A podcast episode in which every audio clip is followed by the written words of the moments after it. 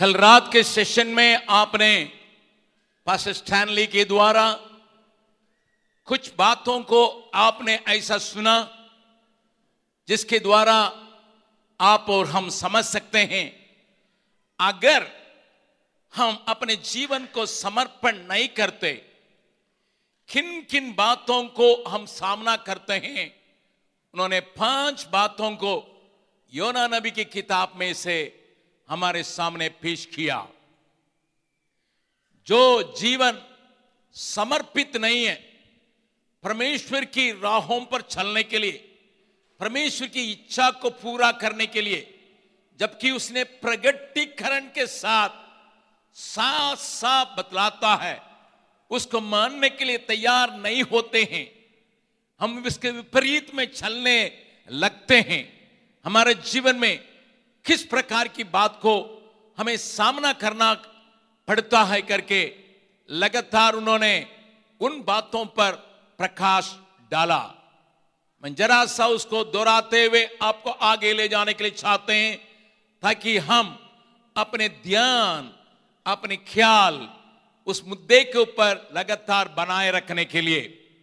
उन्होंने कहा था, जब हम परमेश्वर की बातों के लिए, अपने को समर्पित करने के लिए, अर्पित करने के लिए तैयार होते हैं तो हमारे जीवन में उस फोकस को, उस ख्याल को, उस निशाने को हम खो बैठते हैं। हमें पता नहीं चलता है कहाँ जा रहे हैं। हमें पता नहीं चलता क्या हम प्राप्त करने जा रहे हैं। हम नहीं जानेंगे कि हम लक्ष्य की ओर बढ़ने में अभी कितना दूर है, इसको भी हम नहीं पहचानेंगे। दूसरी बात उन्होंने ये कहा था कि न केवल हम ज़िम्मेदारी को भूल जाते हैं, हमारे लिए, हमारे कंधों पर दिया हुआ ज़िम्मेदारी को हम भूल जाते हैं और उसको निभा नहीं पाते हैं।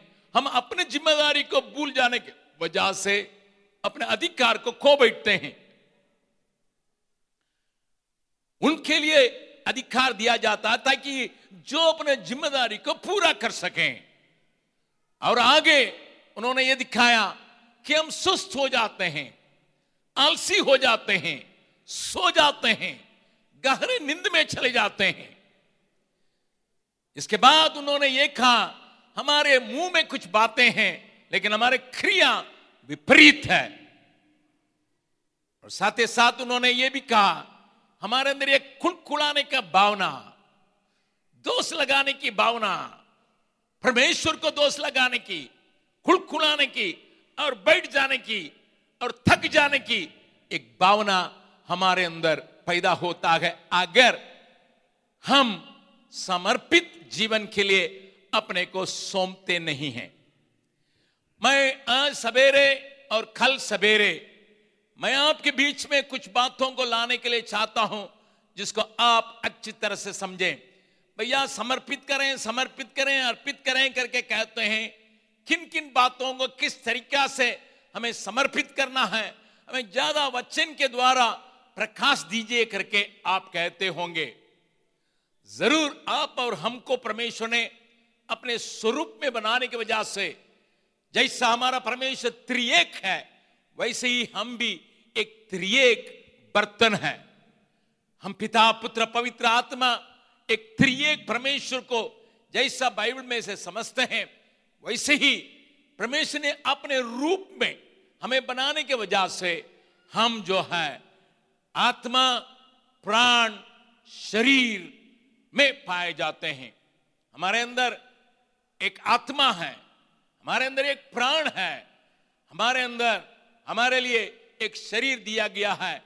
इसी सबको लेके ही हम अपने को कह सकते हैं, मैं फलाना हूँ। जब समर्पित और अर्पित की बातें चली आती है, हम इन तीनों को समर्पित करने की आवश्यकता कोई बाइबल साफ़ बतलाती है। कोई कोई कहते हैं, हम अपने प्राण को प्रभु के हाथ में सौंप दिए ठीक है। अपना हृदय को प्रभु के हाथ में सौंप दिए ठीक है। अपने मनसा को प्रभु के हाथ में सौंपते हैं। परंतु बाइबल उससे बढ़कर अपने शरीर को भी प्रभु के हाथ में सौंपने के लिए हमें सलाह देते रहती है। प्रभु के नाम की स्तुति प्रशंसा होवे।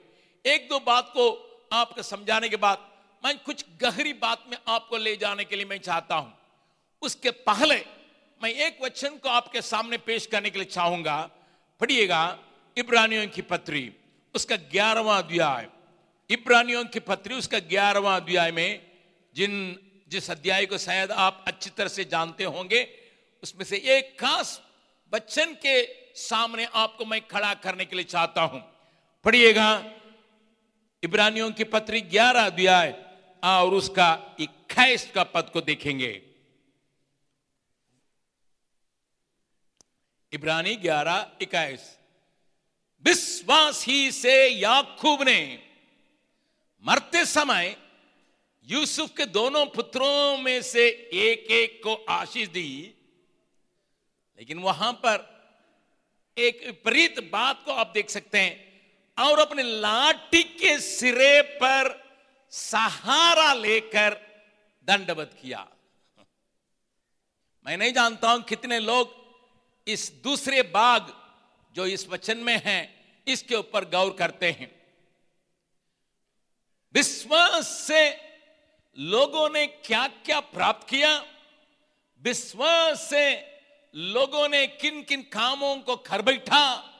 विश्वास से किन किन आज़ादी को लोगों के बीच में लाया करके? इब्रानी का ग्यारहवा अध्याय में एक बहुत बड़ा तालिका को पवित्र आत्मा अपने प्रिय दास के द्वारा लिख रखा है।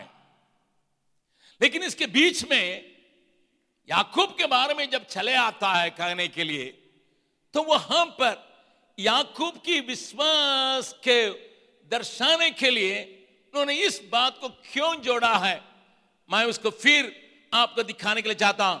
अपनी लाठी के सिरे पर सहारा लेकर दंडवत किया। क्या परमेश्वर की आराधना करने के लिए घुटना में आकर आराधना करते हैं, मुँह के बल गिर के आराधना करते हैं, खड़े होके हाथों को फैला के आराधना करते हैं, आवाज़ को ऊँचा करके आराधना करते हैं, इन सारी पोस्चर को या इस इस शारीरिक भावना को हम प्रकट करते हैं। लेकिन यहाँ याकूब के बारे में लिखा एक खास आदमी, जो बाइबल के अंदर में कई बात उनके बारे में हम सीख सकते हैं। उसके जीवन के बारे में लिखा है, लाठी के सिरे पर सहारा लेकर दंडवत किया। क्यों पवित्र आत्मा ने इस बात को लिखा है?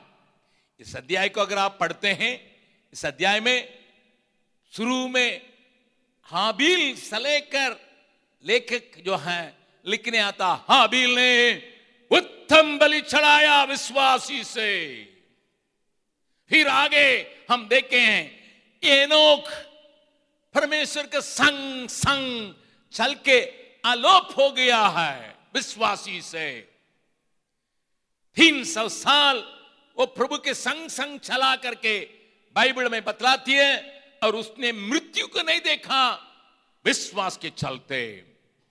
फिर आगे अगर पढ़िएगा, विश्वास के चलते नू ने जबकि कोई उपाय के लिए साधन नहीं था तो उन बातों के बीच में जब परमेश्वर ने एक नाव को बनाने के लिए कहा, जिसमें सारे जीव जंतु को भी रखने के लिए कहा, अपने परिवार के लोगों को और जो कोई वचन को मानते उनको रख कहा, जबकि उसके पास कोई नमूना दिखाई नहीं पड़ता था। एक नाव को उसने कभी देखा ही नहीं था। नाव कैसा बनना उसका मालूम ही नहीं था। लेकिन परमेश्वर की आज्ञा के अनुसार विश्वास को लेखे उतना बड़ा नाव जिसमें सारे जीव जंतु रह सकें, उसका परिवार रह सकें, कितने दिन उनके लिए आहार उनके लिए बठोर के रख सकें, उनके भोजन के लिए प्रबंध कर सकें और वे लोग इतमान वहाँ जीने के लिए, जबकि पानी के ऊपर सॉरी पूरी पृथ्वी के ऊपर सारी चीज़ें पानी से डूब गया उस वक्त में भी बचाने के योग्य एक नाव को नू ने खड़ा किया। अच्छा लगता है सुनने में। बाप रे बाप नू ने इतना बड़ा काम कर लिया, विश्वास को लेके, विश्वास को लेके उसको हम देखते हैं सातवां पद में। बाइबल ये सब विश्वास से होता करके बाइबल में वहाँ एकदम ज़बरदस्ती के साथ बतलाती हैं। फिर आगे चल के इब्राहिम के बारे में देखते हैं। उसके शरीर मरा हुआ हालत में होने के बाद भी परमेश्वर ने मुझसे कहा, मुझे एक संतान देगा, जिस संतान के द्वारा पृथ्वी के लोग आशीषित होंगे। मेरे दिए वो संतानों को परमेश्वर आकाश के ताराओं की गिनती में करेगा। ये बात भी हमको समझ में आता उसने विश्वास किया, परमेश्वर ने ऐसे ही किया। विश्वास के चलते जब परमेश्वर ने बुलाया, जिस देश को देखा नहीं, उस देश के ओर बढ़ने के लिए उसको कोई रुकावट नहीं रहा। आगे साराई के बारे में लिखा है, सारा भी जब बच्चा जनने के कोई उम्मीद नहीं रहा, वहाँ विश्वास के द्वारा इस ईसा को पैदा करने के लिए उसके पास ताकत चले आया करके बाइबल बतलाती है। प्यारों, विश्वास से इन लोगों के जीवन में इतना बड़ा काम हुआ, इतना बड़ा प्यार कर सके, इतने काम को उन्होंने देखा, अपने जीवन में, अपने शरीर में देखा, अपने लोगों में के भी देखा, अपने परिवार में देखा करके, लगातार कहने के बाद विश्वास से फिर आगे चल के कई बातों को मूसा के जीवन के बारे में लिखता है। दानियल, जो सिंह के मुँह को बंद किया, उसके बारे में लिखा है। जो सादराक में आबेद ने को जिन्होंने आग के बीच में गिरने से भी उनके डरा नहीं विश्वास के द्वारा इस प्रकार तालिका को लिखने के बीच में याकूब विश्वास से लाठी के सिर पर वो अपना सहारा लेकर दंडवत किया करके, ये इसके लिए क्या विश्वास चाहिए? एक लाठी के ऊपर अपना सिर रखे, उसी के सहारा पे दंडवत करने के लिए कितना क्या विश्वास का आवश्यकता करके आप सोच सकते हैं। इस बहुमूल्य बात के ऊपर मैं थोड़ा बहुत आपको प्रकाश डालने के लिए चाहता हूँ। सरेंडर करने का मतलब क्या होता है? उसमें हम किचकिचाते क्यों? हमको उसमें पूरा मन लगा के हम अर्पण नहीं कर पाते हैं। हम अर्पित नहीं कर पाते हैं। इसका क्या क्या कारण है? हम याकूब के जीवन से मैं दिखाने के लिए चाहूँगा। आज और कल सवेरे, ताकि आपके अंदर भी एक ज़बरदस्ती के साथ एक विचार पैदा हो सके।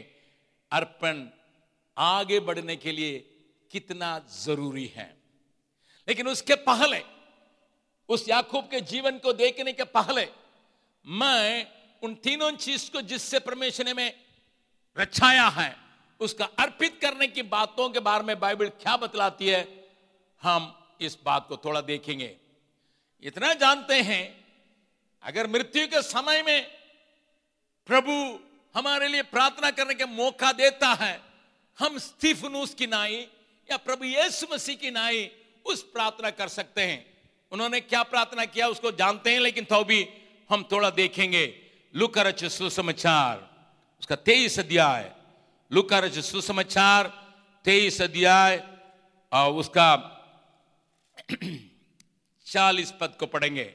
लुकर सुसमाचार, उसका तेईस अध्याय का छियालीस पद को देखेंगे।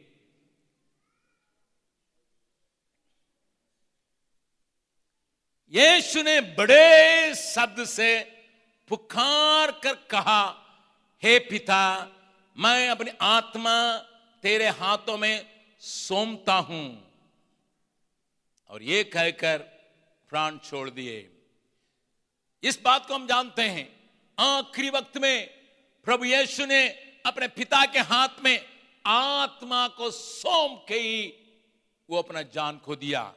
इसी बात को दोहराता है प्रेरितों के काम आपके रेफरेंस के लिए मैं इन बात को बतलाता हूँ। और थोड़ा देख लें। सातवां अध्याय, प्रेरितों के काम उसका सातवां अध्याय, वहाँ पर स्टीफन उसके जीवन में भी हम देखते हैं। उनसठ पद को देखेंगे। 59 और स्टिफनुस को पथरवा करने के लिए जब लोग तैयार हुए, उसने ये प्रार्थना किया, हे प्रभु यीशु मेरी आत्मा को ग्रहण कर। शायद इन वचनों से आप और हम इस बात को समझ सकते हैं। ठीक है हमारे मृत्यु की घड़ी में हमें मौका मिलेगा उस प्रकार की प्रार्थना करने के लिए। मैं आत्मा को उसके हाथ में उस वक्त में सौंपता, सौंप सकता हूँ। फिर किस बात के लिए अर्पित करने के लिए कहते हैं, भैया, हम तो अभी जवान हैं। आगे हमारे लिए बहुत साल है। अभी काम करने के लिए ताकत है। फिर अभी आप समर्पित करें, अर्पित करें करके किस बात के लिए कहते हैं? आत्मा को तो यहाँ, यीशु के हाथ में हम उस समय देंगे जब हम आखिरी दम लेंगे। ध्यान से सुनिएगा थोड़ा सा एक गुप्त बात जो सेवकों के लिए मालूम होना चाहिए ताकि आप दूसरों का जवाब दे सकें। इसलिए बाइबल बारंबार बतलाती है, तुम्हारे प्राण को सौंपो। पढ़िएगा एक मथ्य रचित सुसमाचार दसवां अध्याय। मैं इसके ऊपर ज़्यादा समय बिताना नहीं चाहता हूँ, लेकिन थोड़ा बहुत दिखा के आँखों ले जाने के लिए चाहते हैं। मथ्य रचित सुसमाचार दसवां अध्याय का अट्ठाईस पद को पढ़ेंगे। मथ्य रचित सुसमाचार दसवां अध्याय का अट्ठाईस पद को देखिएगा। वहाँ जो शरीर को गात करते हैं, पर आत्मा को गात नहीं कर सकते, उनसे मत डरना। पर इसी से डरो जो आत्मा और शरीर दोनों को नरक में नाश कर सकता है। हिंदी अनुवाद में यहाँ जो आत्मा का शब्द आया है, वह होना चाहिए प्राण। सोल, अंग्रेज़ में सोल लिखते हैं। तुम्हारा प्राण, हिंदी अनुवाद में यहाँ आत्मा ही शब्द इस्तेमाल किया गया है। अब अंग्रेज़ी जाने वाला अंग्रेज़ी में साइड में लिख लीजिएगा सो यूएल सोल करके लिख दीजिएगा कि अपना प्राण को नाश करने के लिए, वो भी नरक में नाश करने के लिए, जो है, उससे डरो करके प्रभु यीशु मसीह ने कहा प्रभु के नाम की स्तुति महिमा होवे, और इसलिए वहाँ अंग्रेज़ी अनुवाद को भी वहाँ हमारे लोगों ने डिस्प्ले किया which is able to destroy both soul and body शरीर को नाश करने के लिए संसार में बहुत लोग बहुत प्रकार कोशिश करते होंगे।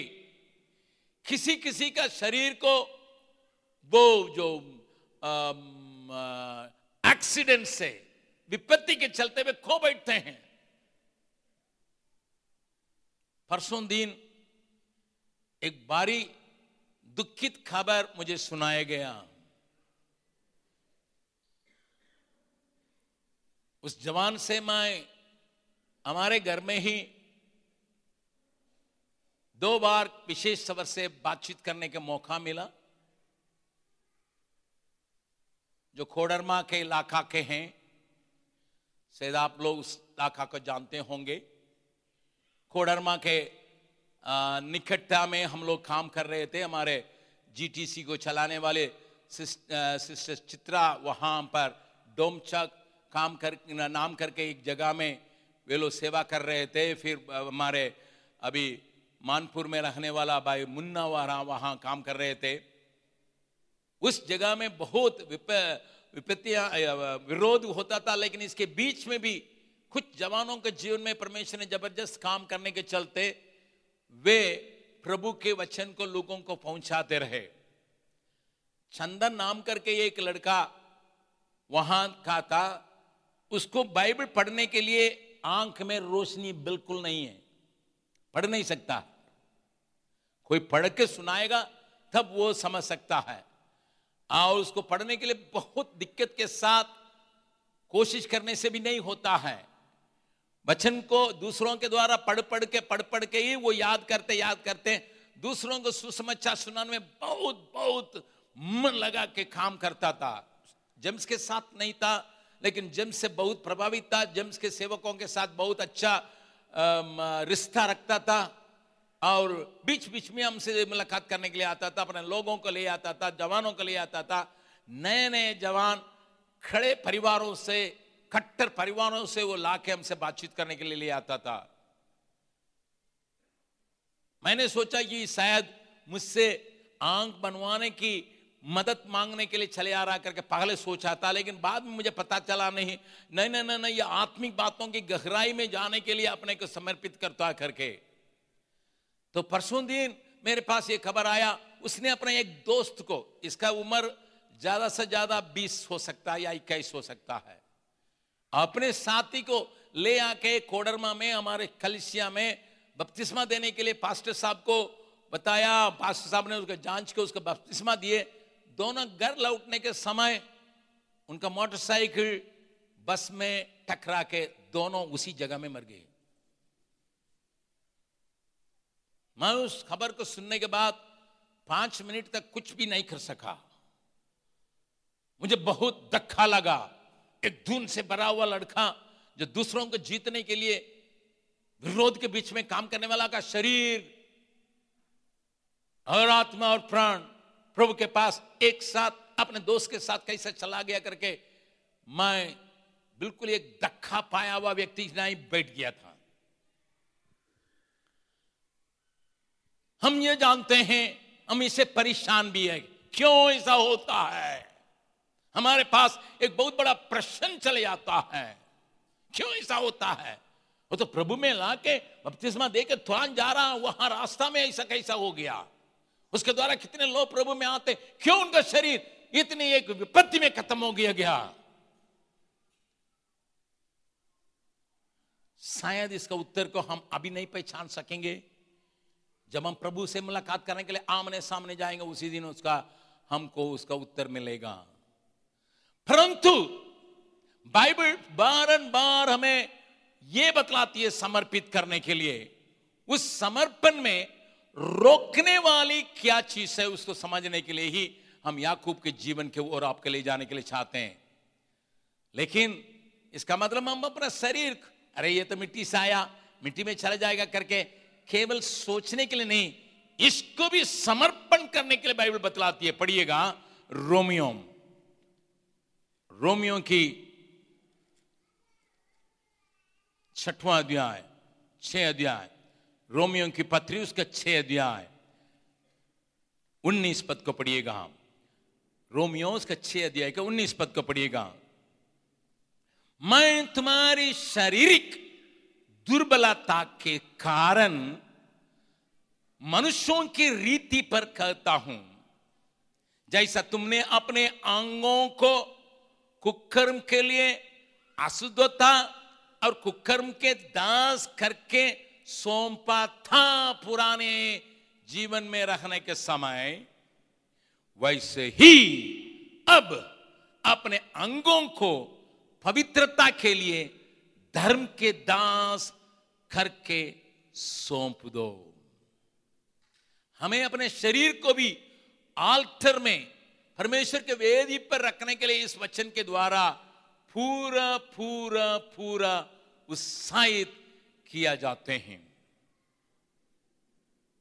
हम इसके वचन के ऊपर भी ज़्यादा समय को नहीं बिताने के लिए चाहते हैं, क्योंकि मेरा विषय आज याकूब के जीवन में क्यों वो आखिरी वक्त में लाठी के सिर पर सहारा लेके परमेश्वर का दंडवत किया उस तक पहुँचने के लिए मैं आपको उसके जीवन में आकर्षित करने के लिए चाहते हैं, क्योंकि उसका शरीर को प्रभु छू आता, उसको आप शायद याद करते होंगे।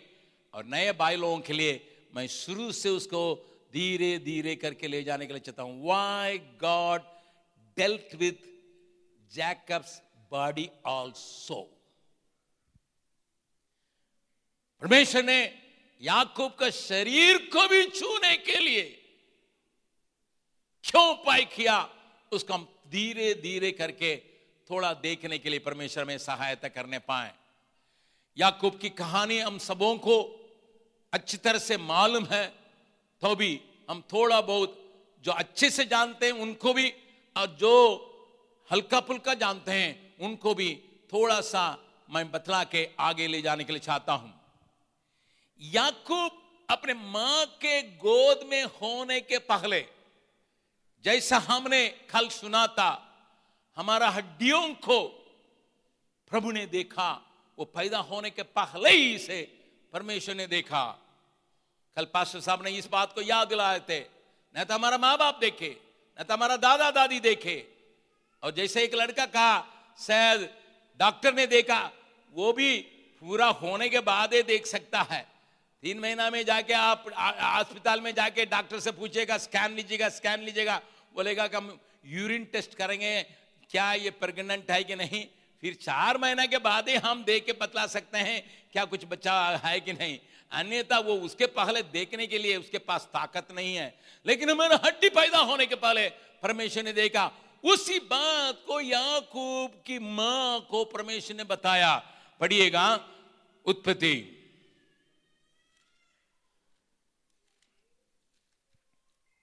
पच्चीस अध्याय के मेरे साथ खोलिएगा, इन वचनों को आप जानते होंगे। तो भी एक और बार हम याद के, याद करने के लिए या समझने के लिए उसके ओर ताकेंगे। उत्पत्ति पच्चीसवा अध्याय।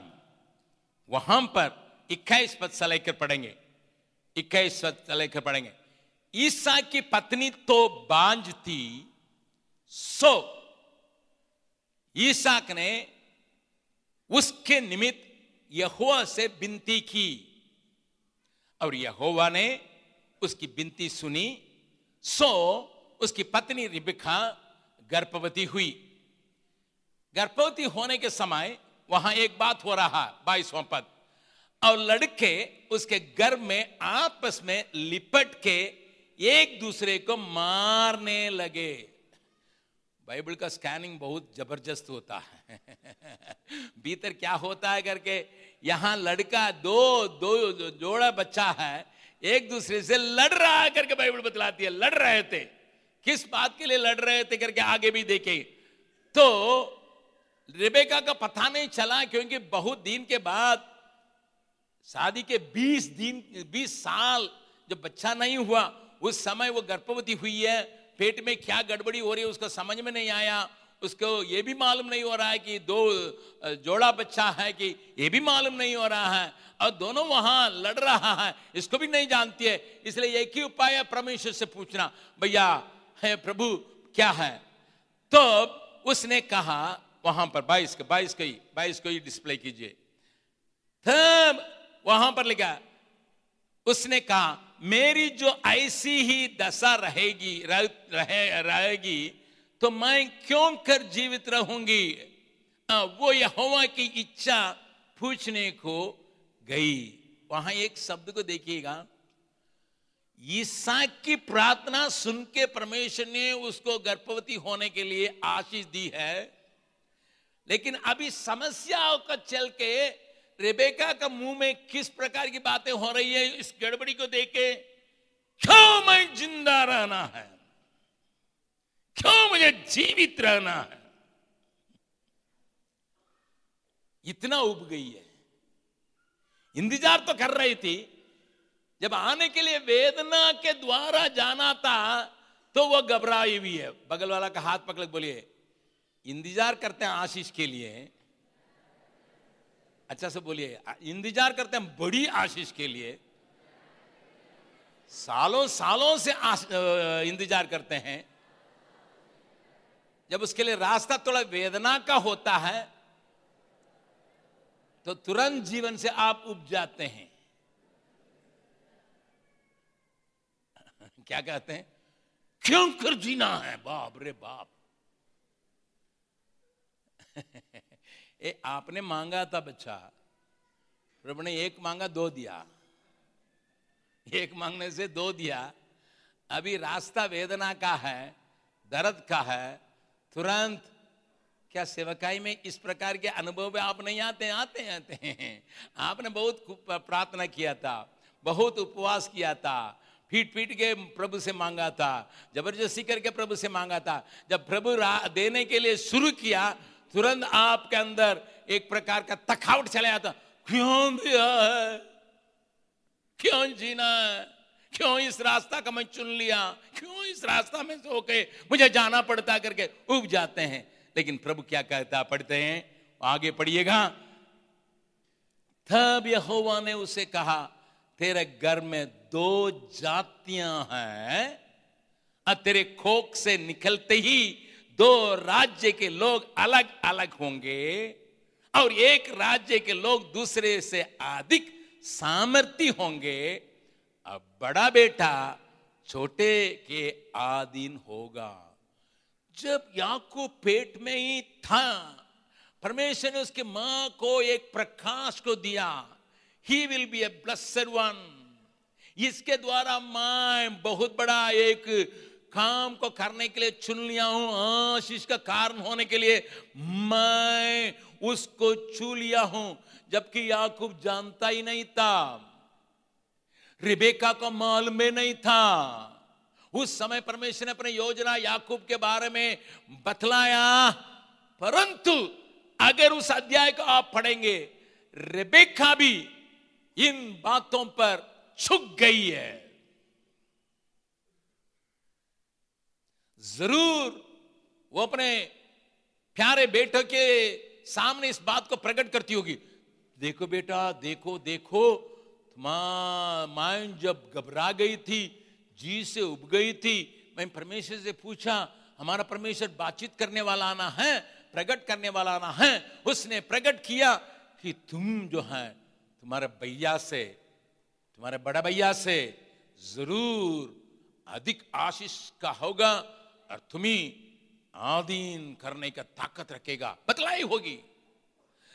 लेकिन याकूब के मन में उन आशीषों को परमेश्वर के बिना, परमेश्वर की सहारा के बिना, परमेश्वर के मदद के बिना प्राप्त करने की इच्छा, लालच उसके अंदर बढ़ते गया है, बढ़ते गया है, बढ़ते गया है, बढ़ते गया है। मौका ढूंढते रहता है। याकूब अपने मन की ताकत, अपने सोच विचार की ताकत के ऊपर निर्भर हो रहा है। परमेश्वर के दिए हुए वचन के ऊपर नहीं है। थोड़ा सा याद रखिएगा। हम भी जानते होंगे परमेश्वर की योजना मेरे लिए क्या है। यूसुफ के जीवन में देखिए, प्रभु ने उसको दिखाया था, तुम्हारे सामने तुम्हारा पूरा परिवार झुकेंगे, लेकिन वो छटपटाता नहीं है। लेकिन यहाँ याकूब को देखिए, परमेश्वर ने उसको बताया था उसकी माँ के द्वारा। मालूम था, मैं परिवार में मेरे भैया के ऊपर रखने के लिए परमेश्वर ने मुझे चुन लिया।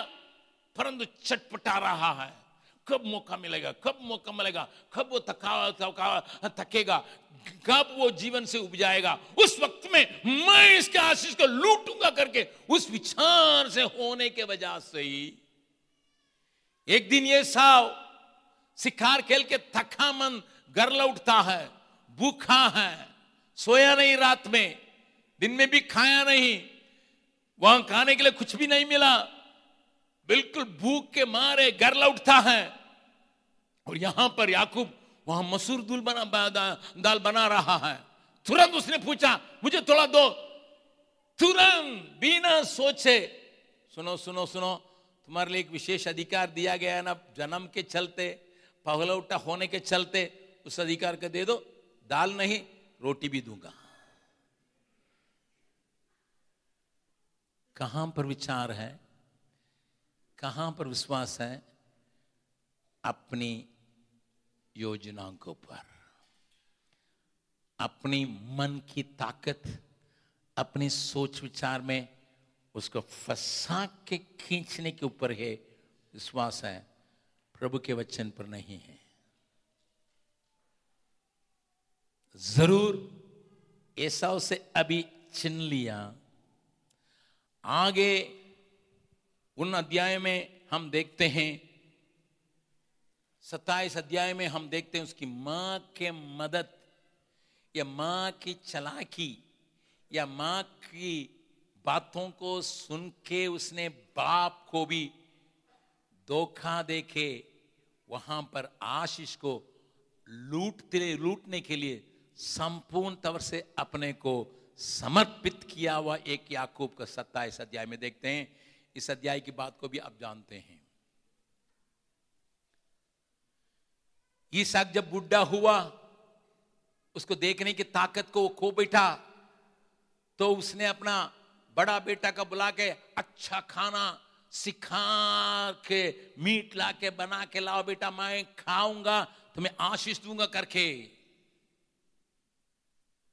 मैं हमेशा इस बात को कहता हूँ, वो कहता है, मरने जा रहा हूँ। सौ साल हो रहा था उस समय। ईसा का सौ साल हो रहा था, लेकिन बाइबल बतलाती है, एक सौ पचासी साल जिया। इसका मतलब पचासी साल के पहले मृत्यु के बारे में सोचने लगा। मैं मर जाऊँगा, या आशीष धूके मऊँगा।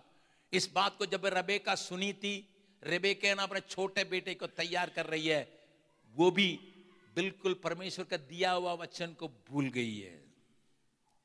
जब हम परमेश्वर के वचन को, परमेश्वर के किया हुआ वायदा को हम भूल जाते हैं, अपनी योजनाओं में, अपनी विचारों में, अपनी बातों में लोगों को फंसाने के चक्कर में रहते हैं।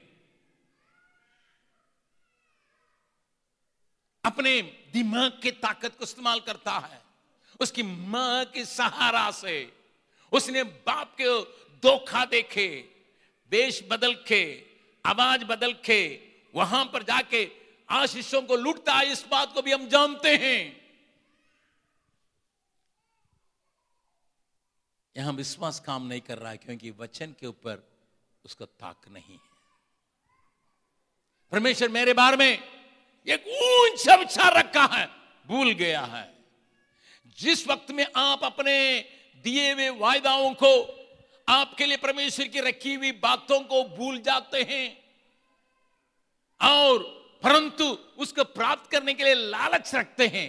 आप कई उपाय को अपनाते हुए, कई लोगों को फंसाते हुए, कई लोगों को धोखा देने के लिए, कई लोगों को धक्का का कारण बन के उस जगह में चले आते हैं।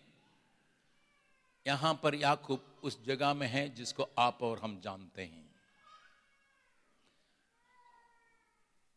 लेकिन नतीजा क्या हुआ? नतीजा क्या हुआ?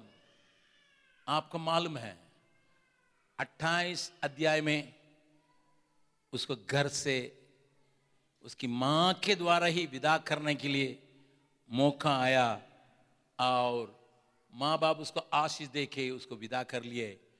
अभी जंगल में एक खान में लेटा हुआ है। पढ़िएगा, अट्ठाईस अध्याय। उत्पत्ति अट्ठाईस अध्याय। दस से लेकर पढ़िएगा, दस और ग्यारह। सो याकूब बिरशबा से निकलकर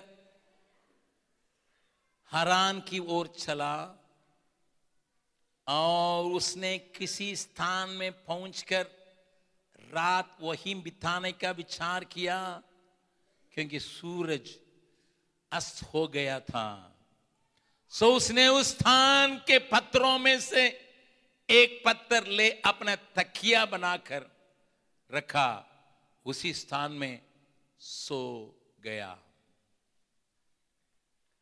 थोड़ा सा यहाँ याकूब को अपना मन में लाइए। एक व्यक्ति अपने मनोबल से, अपने ज्ञान से, अपनी बुद्धि से अपनी माँ के सहारा को भी लेके आशीषों को लूटने के लिए पूरी तरह से सौंपा था। अभी लेटा हुआ है, पत्थर को तकिया बना के। एक वीरान जगह में। लेकिन माँ यहाँ अपने परमेश्वर को थोड़ा देख रहा हूँ। जब इसने अपनी ताकत के ऊपर, अपनी मनोबल के ऊपर पूरा कोशिश करके खाली हाथ यहाँ लेटा है। मेरा परमेश्वर, जिसने उसको माँ के गोद में होने के पहले रचा, रचनाया रचाया था, एक बहुत बड़ा योजना, वही परमेश्वर अभी इसके तलाश में चले आ रहा है। हाथ उठा के परमेश्वर के धन्यवाद करें। बगल वाला का हाथ पकड़ बोले, आप बहुत उपाय किए हैं, बहुत करते हैं। अपने मन के बल पर, अपने ताकत से बहुत कुछ करने के लिए कोशिश तो करते हैं, उसके लिए उपाय लगाते हैं, सहारा ले लेते हैं, इसके बाद भी, इसके बाद भी प्रभु अपना योजना को छोड़ता नहीं है। दैट इज़ माई गॉड जो मेरे लिए उसने एक बहुत बड़ा योजना बनाया है, उसको पूरा करने के लिए मैं किसी भी हालत में रहूँ, वो मेरे पीछे पड़ता है। मेरे पीछे पड़ता है, मेरे पीछे पड़ता है। विश्वास नहीं उसकी माँ को ना? इसको भी विश्वास नहीं। विश्वास बिना परमेश्वर का प्रसन्न करना, अनहोना करके बाइबल बतलाती है। नहीं प्रसन्न करने के बावजूद परमेश्वर उसके तलाश में आके एक और बार उसको याद दिलाने के लिए चाहता है। अब इसको जानते हैं तो भी पढ़ लेंगे, तेरह पद से लेकर पढ़ेंगे। यहोवा वहाँ उस सीढ़ी के ऊपर खड़ा होकर कहता है कि मैं यहोवा हूँ। Hello mister Jacob you don't know me but I know you याकूब साहब, तुम नहीं जानते हो, मुझे पहचानने के लिए तुमने कोशिश नहीं किया। माँ से पूछा नहीं, तुम तो परमेश्वर के पास जाके पूछता, पूछती थी ना, पेट में क्या गड़बड़ी है? परमेश्वर ने तुम्हें उत्तर दे रहा था ना, उस परमेश्वर का पहचान में मुझे लाइए करके याकूब ने माँ से पूछा नहीं, खाना बनाने के लिए सीख लिया। माँ से दाल, मसूर दाल को एकदम महकदार एकदम सुहनदार बनाने के लिए सीख लिया। माँ से मेकअप करने के लिए सीख लिया। माँ से नाटक करने के लिए सीख लिया। पप्पाई को ही वो धोखा नहीं देने के लिए सीख लिया है। लेकिन माँ से कभी पूछा नहीं, हे मम्मी तुम मैं जब पेट में था, तुमने प्रार्थना किया था, परमेश्वर ने तुमसे बातचीत किया ना, उस परमेश्वर की आवाज़ कैसा सुनना है, पूछा नहीं। मम्मी मम्मी, आपने इतना बड़ा वचन को तो परमेश्वर से पाया करके कहती है कैसा बताया है? पूछा नहीं। इसलिए परमेश्वर का आके यहाँ अपने के इंट्रोडक्शन करना पड़ता मैं यह हवा मैं यह हवा हूँ। मैं नई खोजने से भी, मैं उसको नए ढूँढने से भी, मैं उसके पीछे नहीं करने से भी, मैं उसकी योजना के लिए अपने को समर्पित किए बिना भी, वो मेरे पास आके कहता है मैं, तेरा दादा इब्राहिम का परमेश्वर और ईशाक का भी परमेश्वर हूँ। और मैं तुमसे कुछ वचन बांधने के लिए चले आया हूँ। मैं वचन बांधने के लिए, वायदा पूरा करने के लिए आया हूँ। मेरा विचार तुम्हारे द्वारा, तुम्हारे बारे में क्या है मालूम है? आगे चौदह पढ़िएगा। तेरह वंश भूमि की धूल के कितनों किनकों की समान बहुत होगा? पश्चिम पूर्व उत्तर, दक्षिण चारों ओर फैलना, फैलता जाएगा। और तेरे और तेरा वंश के द्वारा पृथ्वी के सारे खुल आशीष पाएँगे। सर, मेरी बहन आप उसको यहाँ प्रार्थना नहीं किया, वो लेट के सो रहा था। उसने परमेश्वर को ढूंढना नहीं, मैं नहीं जान रहा हूँ किस रास्ता से होके जाना है। कोई प्रार्थना नहीं किया। हे प्रभु, मैं घबराया हुआ हूँ, अकेला हूँ, वीरान जगह में कुछ नहीं बोला। लेटा हुआ मन में कोई विचार नहीं, मुँह में कोई प्रार्थना नहीं हाँ स्तुति नहीं उसको याद नहीं है, कुछ यादगारी भी नहीं, लेकिन इसके बाद भी परमेश्वर ने आदि में जो योजना बनाए, उसको पूरा करने के लिए चले आके कहता है, मैं तुम्हारे द्वारा वो यू आर नथिंग तुम्हारे पास भक्ति नहीं है, तुम्हारे पास अर्पणता नहीं है, तुम्हारे पास कुछ भी नहीं है इसके बाद भी मैं तुम्हारे लिए जो योजना रखा हूँ, उसको पूरा करने के लिए चाहता हूँ। हालेलुया। आज कुछ लोगों की भक्ति दिखावटी हो सकता है हम बैठे हुए। दूसरों के चलते या अपने लीडर के चलते आप भक्ति को या सेवकाई को करते होंगे, या दिखाते होंगे, या लोगों को प्रसन्न करने के लिए, खुश करने के लिए, अपना काम को निभाने के लिए ऐसा कैसा भी हो तो कुछ तो करना है। करके उसी वजह से आप करते होंगे। लेकिन आपके पीछे एक बहुत बड़ा योजना परमेश्वर ने जो लगाया है, उसको पूरा करने के लिए पीछा कर रहा है और याद दिला रहा है, तुम्हारे द्वारा, तुम्हारा खालत कुछ भी क्यों न हो? तुम्हारे द्वारा ही, तुम्हारे द्वारा ही, तुम्हारे द्वारा ही, तुम्हारे द्वारा ही, तुम्हारे द्वारा ही मैं इस काम को करने के लिए मन लगा दिया।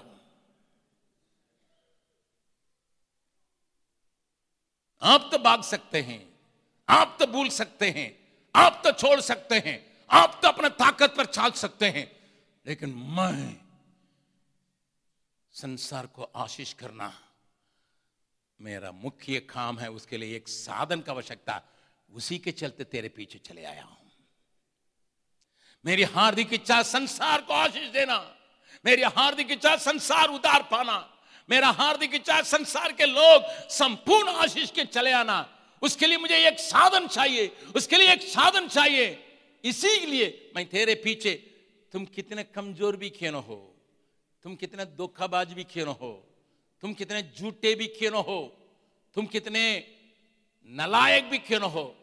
मैं तेरे पीछे पड़ने का एक ही कारण है संसार के लोगों को आशीष देना। कितने सेवक इस बात को समझते हैं, मैं नहीं जानता हूँ। मेरा कहना मतलब ये नहीं धोखा देते रहो। मेरा कहने का मतलब ये नहीं है कि डकोसला जीवन बिताते रहो।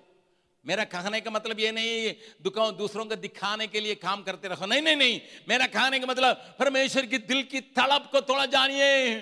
संसार आशीषित होना है, संसार से श्राप हटना है, संसार अंधकार की ताकतों से हटना है। इसके लिए, मुझे इस्तेमाल करने के लिए एक व्यक्ति की आवश्यकता, चाहे वो कुछ भी क्यों हो।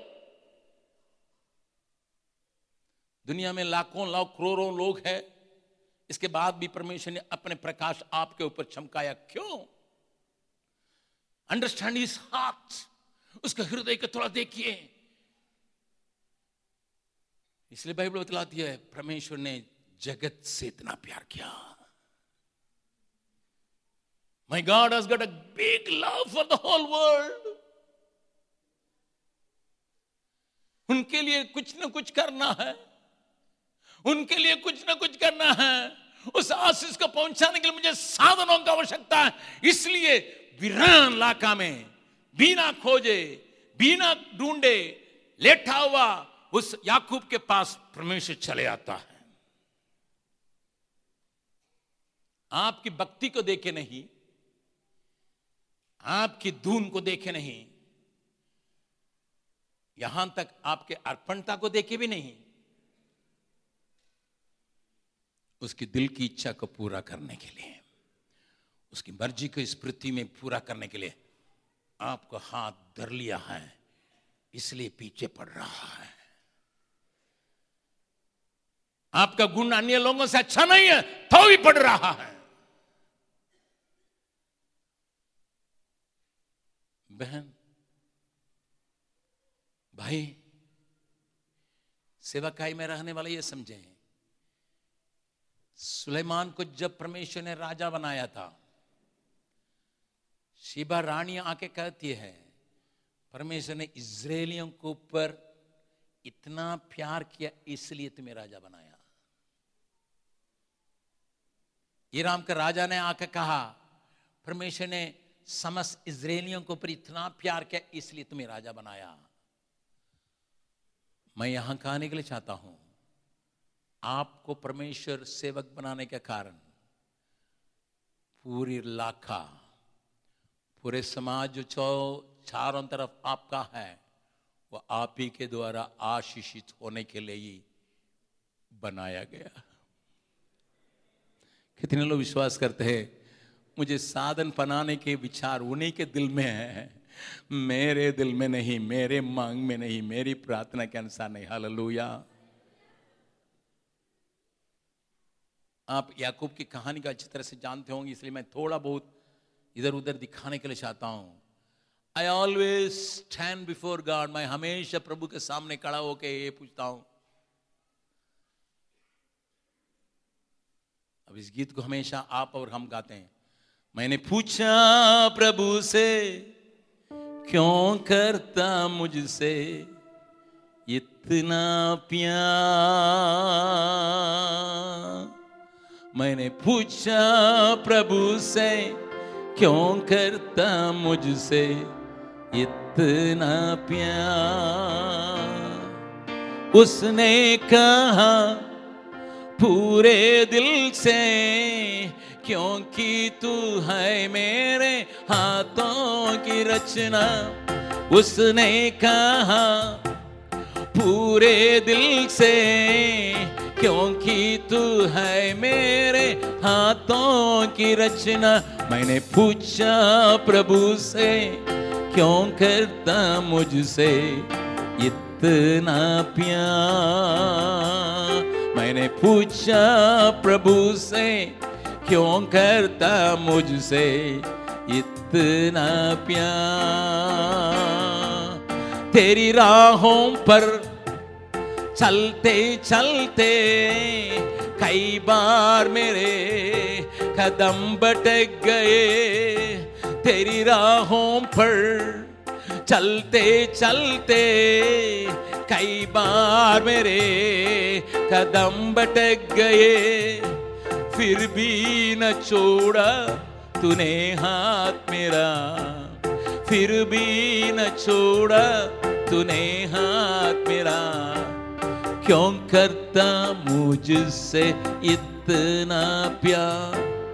क्यों करता मुझसे इतना प्यार? मैंने पूछा प्रभु से, क्यों करता मुझसे इतना प्यार? मैंने पूछा प्रभु से, क्यों करता मुझसे इतना प्यार?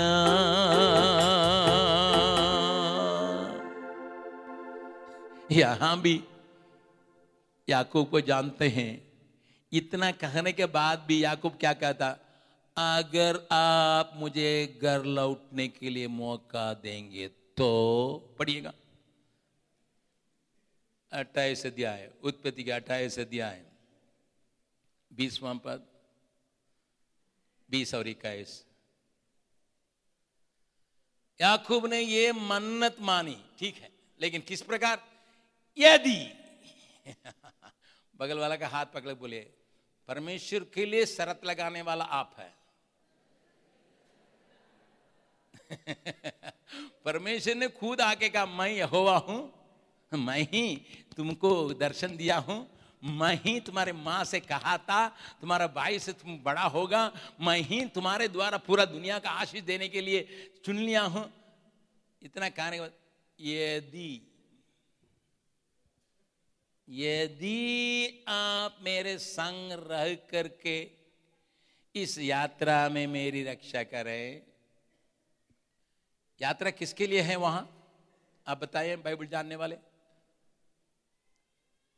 किसके लिए यात्रा है? उसके माँ बाप ने क्या कहा? अरे, यहाँ का लड़कियों से शादी करोगे अच्छा नहीं रहेगा, मेरा परिवार में जाओ। अभी लड़के चक्कर में चल रहा है। प्रभु से क्या कह रहा है? मैं लड़की के चक्कर में जा रहा हूँ। साथ रहना है। इसका मतलब चोर प्रार्थना करें, मुझे कोई पकड़ ना पाए। मैं चोरी करने जा रहा हूँ, लेकिन मुझे कोई पकड़ ना पाए। अगर पुलिस वाला आएगा, उसका आँख में मिट्टी डाल देना।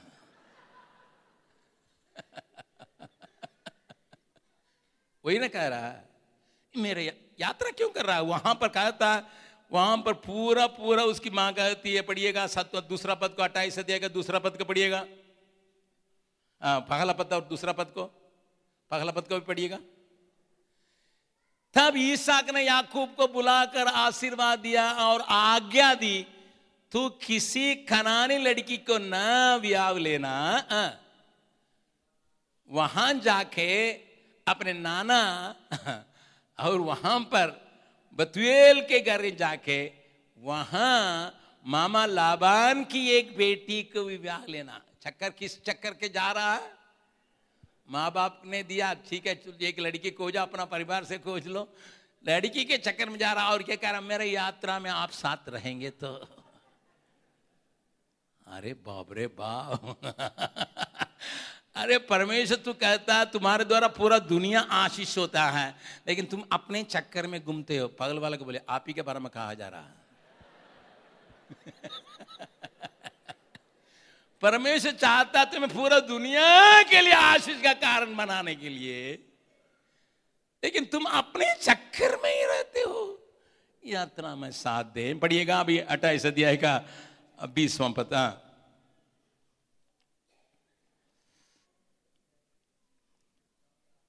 रंग सख रहकर इस यात्रा में मेरी रक्षा करें। मुझे खाने के लिए रोटी और पहनने के लिए कपड़ा दे, ससुराल में सब कुछ मिलना है। और अपने पिता के घर में कुशल क्षेम से लौटाए थो। थो।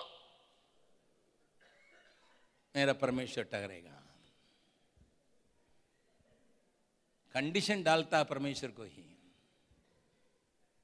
सुनिए, जाके मैं जा रहा हूँ माँ बाप के आज्ञा का मान के।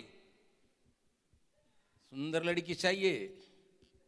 कपड़ा लता सब प्रबंध के साथ ससुर देना है। लेकिन अपने विचार से वहाँ उसने कोशिश भी किया, सुंदर लड़की को देखा भी, लेकिन पहली लड़की मिली, इधर देखती है, लेकिन आँख इधर गिरा है।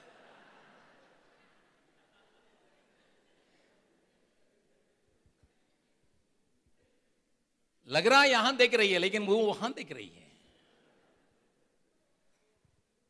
याकूब, तुम्हारे बारे में परमेश्वर ने इतना ऊँचा विचार रखा बेटा, लेकिन तुम अपने चक्कर में घूम रहे हो।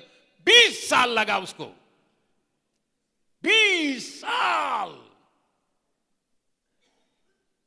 सात साल लिया के लिए काम किया, सात साल रे राहेल के लिए काम किया, फिर छह साल बच्चों के लिए कमाया। जब तक परमेश्वर ने ठोके कहा, चलो चलो चलो चलो, ज़्यादा देर हो गया। तुम्हारे बारे में मैं जो विचार रखा उसको पूरा करने के लिए, क्या तुम समझेगो नहीं? समर्पित नहीं करोगे? क्योंकि उसका चक्कर क्या था, उस वचन को भी पढ़ लीजिएगा।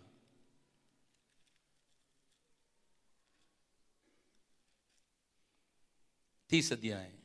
उत्पत्ति का तीस अध्याय। तीसवां पद। तीस अध्याय का तीसवां पद। यहाँ याकूब बातचीत कर रहा है पिछले बाग और यहोवा ने मेरे आने पर तुझको आशीष दी है। शब्दों को थोड़ा देखिएगा।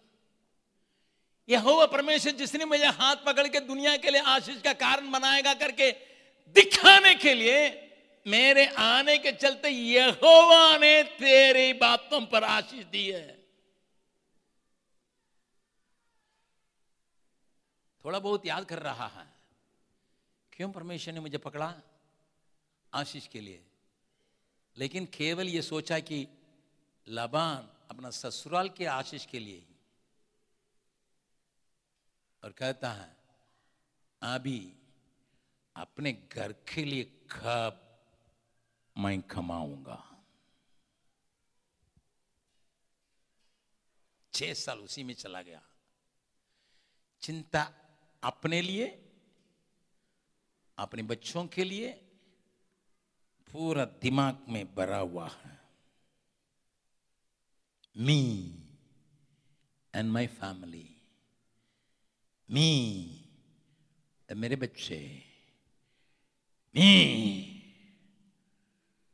लेकिन जब परमेश्वर ने उसको जन्म देने के पहले माँ को बतलाया, फिर रास्ता में मिलके मैं तुम्हें दुनिया के लिए आशीष का कारण होने के लिए चुन लिया करके प्रकट किया है, जब वो ढूंढा नहीं था, प्रार्थना नहीं किया तभी चिंता विचार केवल अपने चक्कर में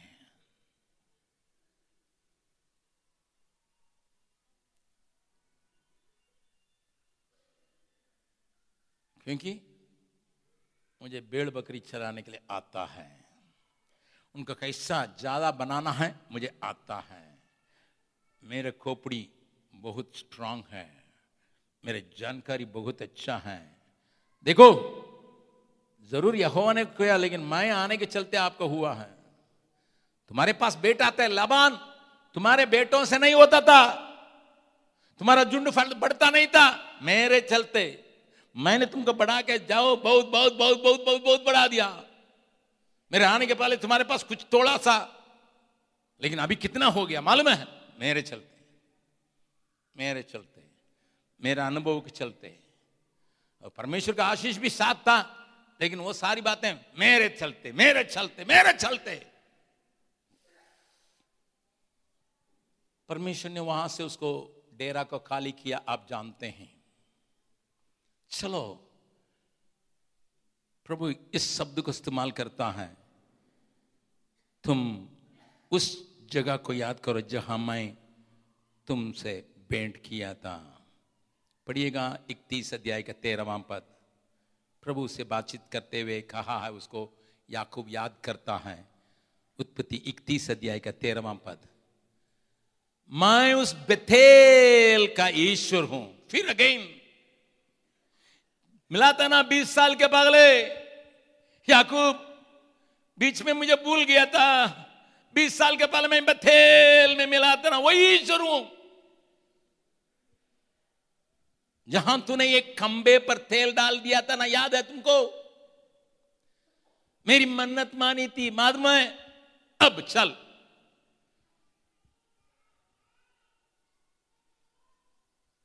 I want to start again. You failed me, Jacob. You failed me. मैंने कहा तो मैं आशीष दूँगा दुनिया के लिए आशीष का कारण बनाऊँगा करके कहा था। लेकिन तुम 20 साल भूल गए हो। तुमने मुझे धोखा दे दिया कोई बात नहीं। लेकिन मेरा तो दुनिया को आशीष देना ही है। मेरा तो दुनिया को आशीष देना ही है। इसलिए मैं तेरे पीछे पड़ा चलो।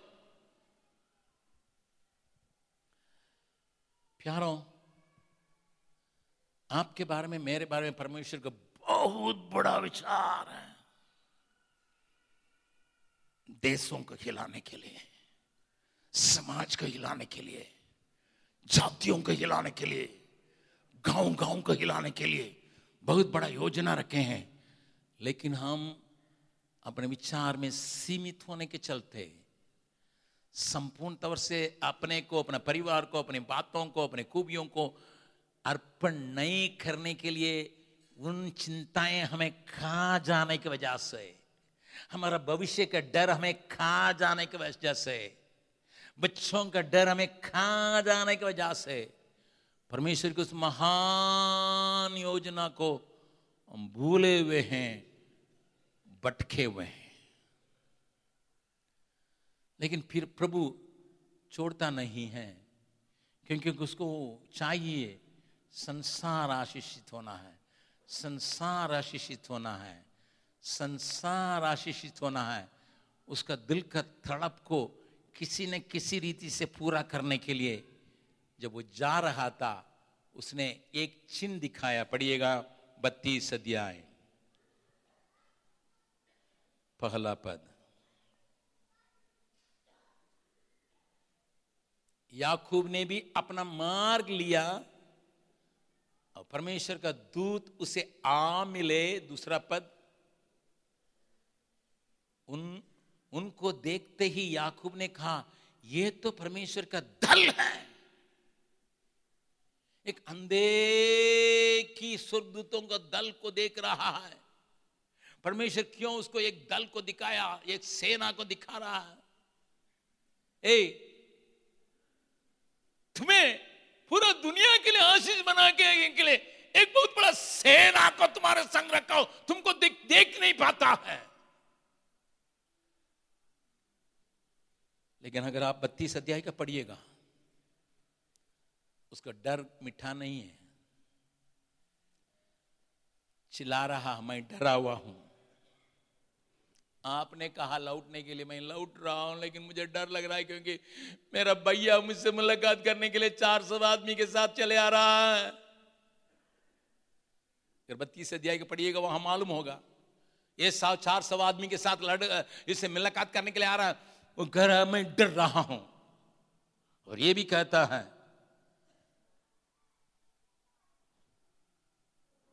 अगर भैया कुछ बातों को लूट के भी ले जाएगा। आधा जाने दीजिए। इसलिए दो झुंड में कर दिया। एक झुंड का अगर ले जाएगा, कोई बात नहीं, एक झुंड तो मेरा रहेगा।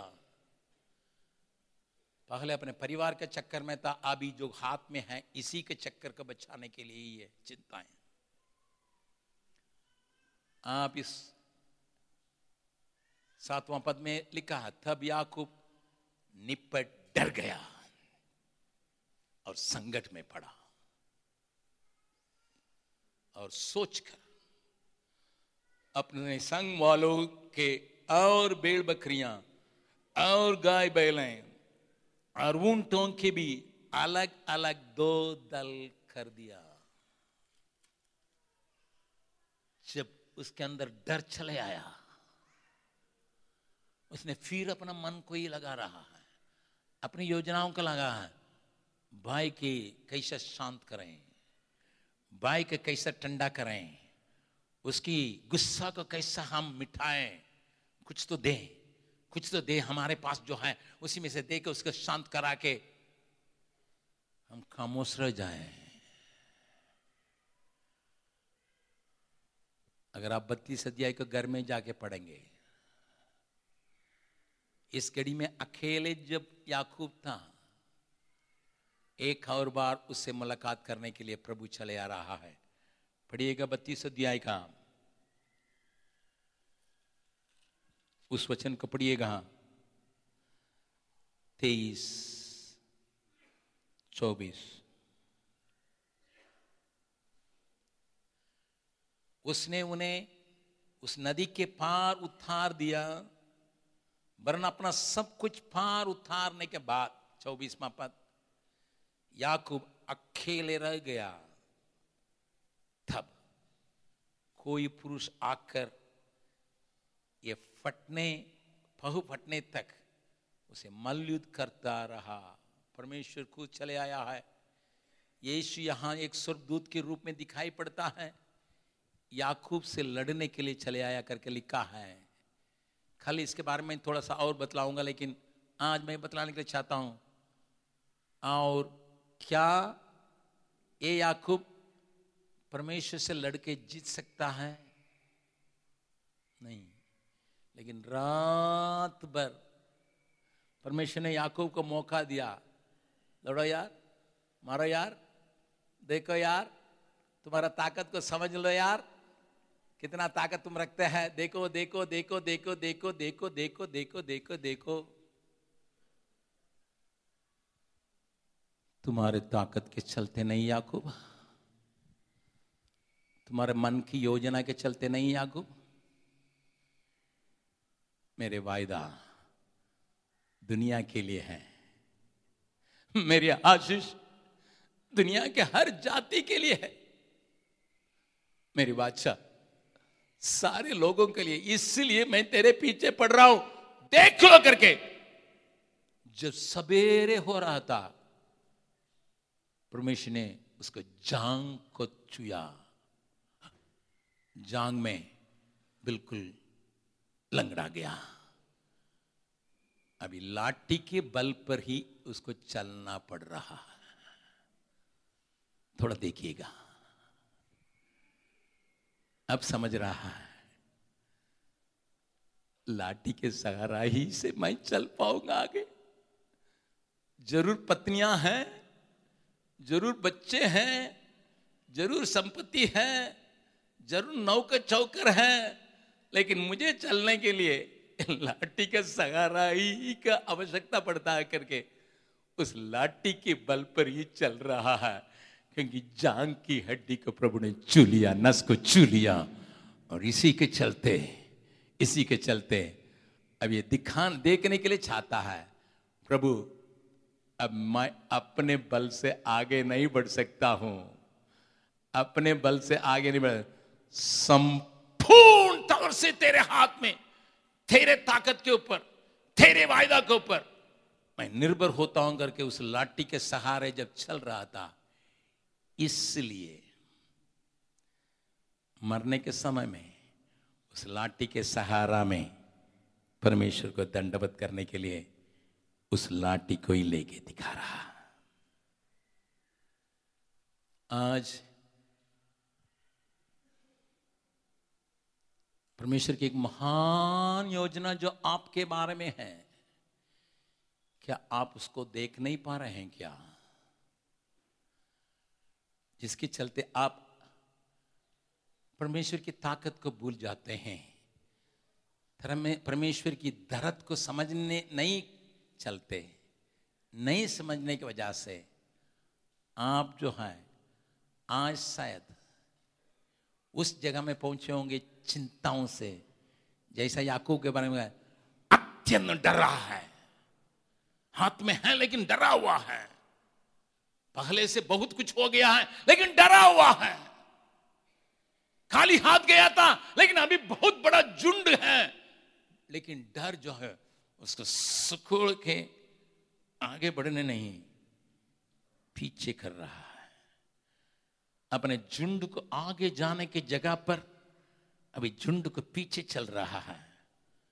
लेकिन बाइबल बतलाती है, अगर आप देखेंगे, वहाँ पर आप तैतीस अध्याय में देखेंगे, जो याकूब डर के चलते पीछे चला गया पत्नियों को, बच्चों को छोड़ के झुंड को छोड़ के पीछे चला गया।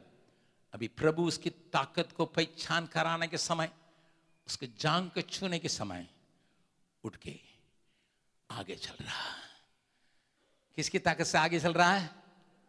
हाथ में जो लाठी है, परमेश्वर ने उन सब के आगे बढ़ा। तैतीस अध्याय के तीसरा पद में बहुत सुंदर लिखा है। अभी आप उन सब के आगे बढ़ा। आगे बढ़ा। पीछे हटने वाला अभी आगे बढ़ रहा क्योंकि न केवल मेरा आत्मा, न केवल मेरा मनसा, न केवल मेरा सब कुछ सोमता हूँ। उसी के बल पर मैं चलूँगा आगे। उसी के बल पर चलूँगा। उसी के बल पर चलूँगा। हमारा समय खत्म हुआ है। मैं आज यहाँ अंत करने के लिए चाहता हूँ, कल मैं आगे आपको ले जाऊँगा। लेकिन उसके पहले मैं एक प्रश्न आपसे पूछने के लिए चाहता हूँ। प्रभु ने आपके लिए बहुत बड़ा प्रबंध करके रखा। उस तस्वीर को आप देख नहीं पाने की वजह से डरे हुए हैं। अपने विचारों में फंसे हुए हैं, अपनी चिंताओं में डूबे हुए हैं। प्रभु आपके हाथ पकड़ के कहता है, चलो यार, चलो। मेरी ताकत के ऊपर भरोसा रख के, संपूर्ण अपने ताकत को उसके ऊपर डाल के, संपूर्ण तौर से उसी के पल पर चलने के लिए अगर तुम कोशिश करोगे आगे बढ़ पाओगे। अपने आँखों को बंद करें। कोई इधर उधर थाके नहीं। अगर आपके मन कहता है, मैं अपने विचार में, अपने मानसा के, अपनी योजनाओं को पूरा करने के लिए ताकत लगा के, समय व्यतीत करके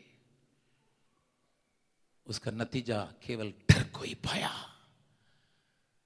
अभी मैं परमेश्वर के ताकत के ऊपर निर्भर होने के लिए संपूर्ण तौर से समर्पित करने के लिए जो रुकावट है, उसको तोड़ के दूर करता हूँ करके कहने वाले। अगर धीरे से कहते हैं, जहाँ आप है, वहाँ खड़े हो जाइए। हम परमेश्वर के ओर ताकें, अपने दोनों हाथों को उठा के कहें।